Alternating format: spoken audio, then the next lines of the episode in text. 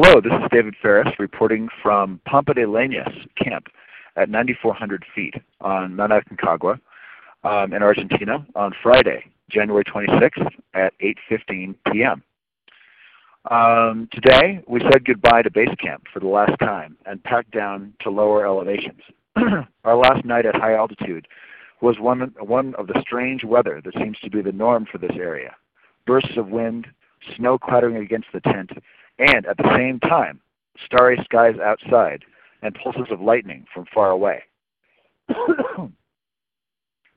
Today was a long hike, about seven hours, and we all agreed that if a helicopter appeared that would take us to Mendoza, or a spaceship that would beam us back to the U.S., we would take it.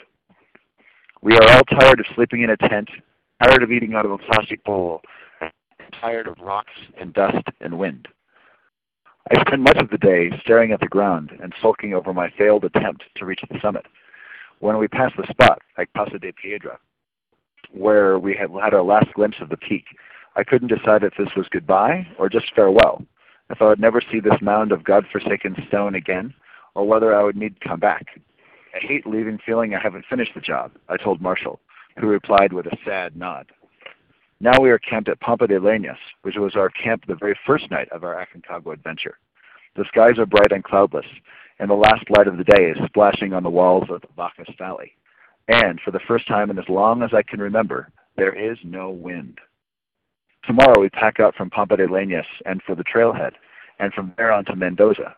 My next post, if all goes well, will be after my first shower and shave in two weeks. I can hardly wait. Reporting from Pampa de Leñas camp at 9,400 feet on Mount Aconcagua, I'm David Ferris.